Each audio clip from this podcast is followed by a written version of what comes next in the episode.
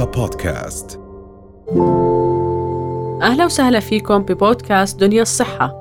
حلقة جديدة وضيف جديد ومعلومات أكثر عن صحتنا. دنيا الصحة بودكاست من دنيا يا دنيا.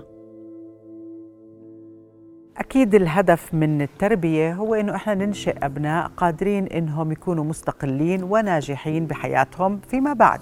فخلينا اليوم نحكي أكثر مع ضيفتنا الدكتورة أريج نوفل. طيب دكتورة قبل ما نبدأ يعني نحن أكيد هلأ بدنا نحكي عن المساوئ بعيدة المدى. نعم.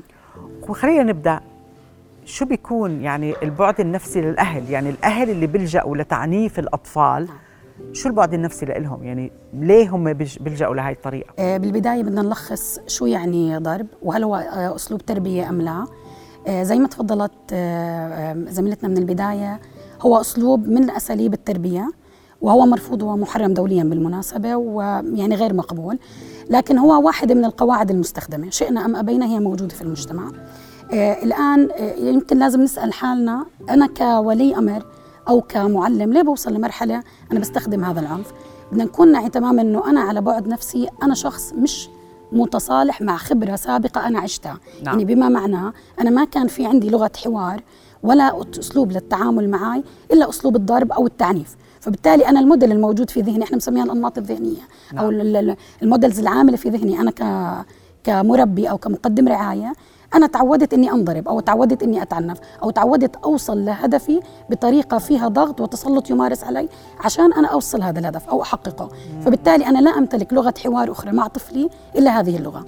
لذلك إحنا أحيانا نلقي اللوم على أبنائنا ودائما أنا يعني بكون آه، كيف أنا بدي ابني يوصل لأفضل شيء؟ الآن أنا كولي أمر هدفي جيد نبيل. أنا ما بدي يعني هو ليس مبرر بالتأكيد للضرب لكن أنا بكون بدي أوصل طفلي لشيء معين لكن لا أمتلك الاستراتيجية الصحيحة. نعم. فبدور شو في في ذهني استراتيجية استراتيجية الاهل استخدموها معي فبتكون الضرب بالتالي. تبرمجت عليها يعني لا إراديا مبرمج، صرت نعم. أفكر فيها عشان هيك في مرات كثير بنحكي للأهل أو ل خلينا نحكي شباب هاي الأيام صار الوعي أكثر لما بيجوا بيجوا بتزوجوا أنت تصالح مع الخبرة السلبية اللي عشتها مع أهلك زمان وافهم إنه كان هذا أفضل طريقة يربوك فيها مية بالمية. هاي الاستراتيجية اللي كانوا بيعرفوها الآن دورك أنت توقف هاي الاستراتيجية يكون نقطة توقف هذا التعامل من عندك أنت نعم. لازم أنت خلص هيك تضرب بريك وبتحكي خلص أنا أهلي ربوني بهاي الطريقة ما كانت صحيحة ما كانت سليمة.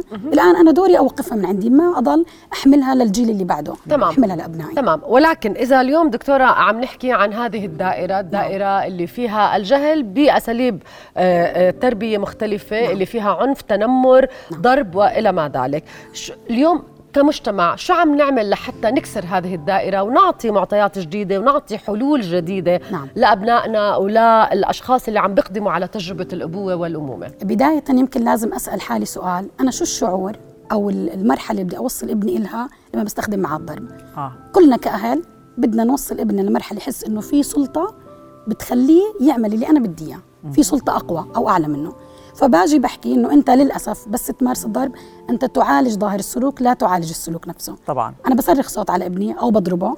أنا خلص عالجت. بدليل بالتقرير كان في عدد منيح بيحكي لك الطفل اللي يمارس عليه الضرب في المنزل بيروح بيمارسه في المدرسة. مية بالمية. نعم فمن الآثار قريبة المدى أول شيء أنا عالجت ظاهر السلوك بس ما حليت المشكلة.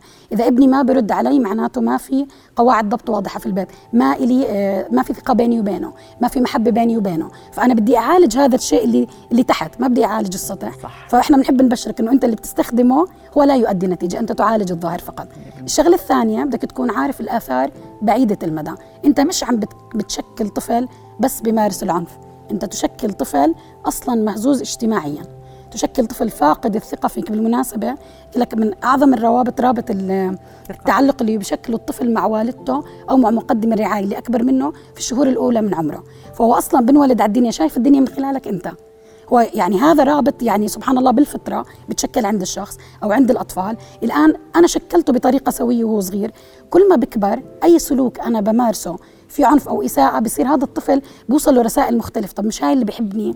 مش هذا اللي بيقدم لي الرعاية؟ مش هذا اللي بدير باله علي؟ طب ليش صار يضربني؟ فأنت تشكل شخص غير سوي لأنك بتعطيه رسائل متضاربة. نعم. بدليل مرات كثير أنا كأهل بضرب ابني بس بعدين بندم بحكي طب يا ربي أنا كنت معصبة بس لو مسكت أعصابي شوي صغيرة. طبعاً. فأنت تخيل التشتت اللي ابنك عايش فيه أنت بتحبه إحنا متاكدين إنه أنت بتحبه. بس بعدين بتضربه بتيجي بتصالحه. تخيل الرسائل السلبية اللي أنت وصلت له إياها آه آه لخمة نعم. هلا في شيء آه كمان يعني ال- الطفل اللي يمارس عليه ال- ال- العنف أو نعم. هل هو يقبل الضرب ويقبل التعنيف بأي وقت من حياته بقول لك يمكن عادي يعني ممكن هل ممكن هدول هل شو بتشوفي حالات أكثر من نعم. البنات اللي مورس عليهم ال- العنف أو نعم. الضرب لما بتتجوز ممكن نعم. إنها تقبل العنف تقبل الضرب تقبل الإهانة لأنه تعودت عليها آه، شكرا حتى يعني في كيف بدي أحكي لكم بصير إنه إحنا دائما بالعامية بنحكي كل ما ضربته خلص بيفقد إحساسه الطفل آه. هو فعليا بيفقد إحساسه لأنه هو صارت أنت حتى الدوز تبعت الضرب بتزيدها أكثر بتصير بتحس الأم كل ما الولد مرض بتصير أعنف. مشان هيك بنشوف بعض الحالات من الأطفال بصير ايذائه للي حواليه آه، على شكلين. إما بيأذي الأشياء الممتلكات أو بيأذي الأشخاص كأشخاص وفي شيء بتطور إيذاء الذات الشخص خاصة اللي ضعيف الطفل اللي ضعيف بيكون بالمدرسة بتنمروا عليه لأنه ما بيكون عنده طريقة يمارس إيذاء إلا إيذاء ذاتي. في بعض الحالات إحنا كنا نشوفها بطلاب مدارس الولد مثلا بيكون عمره 16 أو 17 سنة كل العنف والإيذاء اللي يمارس عليه من قبل الوالدين بيصبوا في إخوانه اللي أصغر منه. صح. حتى في بعض الأمهات إحنا بنرصدها يوميا حالات. أحيانا هي ما كان عندها استراتيجية تربت فيها إلا انضربت فما في ولا لغة تواصل بينها وبين ابنها إلا أنها تضربه. فبتحسي كل ما الطفل ما انصاع على أوامرها بتزيد الدوز. فبنوصل لمرحلة بصير في تحدي ما بين الأم والطفل. هي في النهاية بالمناسبة مش تحدي. كنت بت يعني بتحدث أنا وغادة. كنا بنحكي إنه أحيانا إحنا بن يعني بنخلي حبنا لابننا مشروط. هو ليس مشروط. يعني هو لما اجى على هاي الدنيا آه، أنت جبته أنت تتحمل مسؤولية محبته المطلقة. هو مش مضطر يعمل ولا سلوك يرضيك عشان تحبه. نعم. أنت بتحبه بالمطلق. الأصل تحبه. تمام؟ وأنت بتعطيه بالمطلق. وأنت أصلا يعني هي المواثيق بتوصفك إنه أنت مقدم رعاية من لحظة ولادته؟ أنت لازم تعطيه هاي المحبة. الآن أنا بفهم أنه أحيانا في بعض الأهل هم ما انعطوا هاي المحبة. نعم. الآن دورك أنت تزيد من مستوى وعيك وصارت على فكرة الإنترنت مليانة مواقع تتعلم منها. الكورسات الأونلاين اللي صارت متواجدة يعني رهيبة لك كولي أمر. تتعلم أنت تعالج مشاعرك عشان تكون قادر أنت تعطي المحبة الكافية لابنك وتكسر هاي الحلقة. سألتني غادة من شوي آه. قالت لي كيف أنا بك يعني شو سلوك بعمله عشان أوقف هذا العنف أول شيء صراحة تثقيفي أنا كأم أو تثقيف الأب. أروح أتعلم إشي. أنا بكره الطريقة اللي أنا تعلمت فيها بس مش معناها أكررها طبعاً. بروح بتعلم بحضر كورسات الأونلاين صارت يعني يمكن أحسن شيء صار بكورونا عدد المساقات اللي أنت صرت قادر وأنت في بيتك تتعلم انت لحالك خذ قرار روح اتعلم الطريقة الصحيحة لتربيه أبنائك تعلم تعالج المشاعر السلبية اللي عايشة معك من أنت صغير عشان تكسر هذه الحلقة. نعم. وأيضا هون كمان لازم نقول إنه من بدائل الضرب زي ما كنا كمان عم نشوف بالتقرير هو وجود حوار في العائلة ليس فقط بين الأب والأم ولكن كعائلة ككل يجب أن يكون هناك في حوار آه، نعم. بينهم. آه، نصائحك بالنهاية آه، دكتورة أريج بما يخص التربية والبدائل الصحية للتربية آه، للأطفال. هلا إحنا بدي اعطيك تكنيك صغيرة إحنا بنستخدمها وبعدين بنحكي نصائح سريعة. بداية في بعلم النفس زي متصل أو خلينا نحكي آه، منحنى في محبة وفي قواعد. نعم. دائما أعطي قواعد خلي قواعدك جدا واضحة كن حازم في تنفيذ هذه القواعد. أنت التزم فيها وبالمقابل أعطي محبة. أنتم بس تخيلوها ميزان. أنا دائما دائما بحكي للمعلمين أو الامهات أنت كل ما أعطيت محبة أكثر أعطي قواعد ما في مشكلة. أيوة. بس ما تخلي كفة القواعد دائما ترى دائما أنا بعطي أوامر أوامر. بس ما في محبة. هاي يمكن أبسط نصيحة دائما نعطيها للاهل ودائما نحكي كمان ال quality time خلي عندك وقت كل البيوت بصير فيها مشاكل. لكن دائما اتبع أي حدث سلبي صار في البيت أو صارت أي إشكالية في بس لو عشر دقائق ربع ساعة في نهاية النهار انت حاور هذا الشيء اللي صار عشان ما تضل هالمشاعر موجودة عند الأشخاص. عالجها أول بأول. شكرا لك أريج شكراً. نوفل أخصائية علم نفس النمو. شكرا. حبيبتي العفو.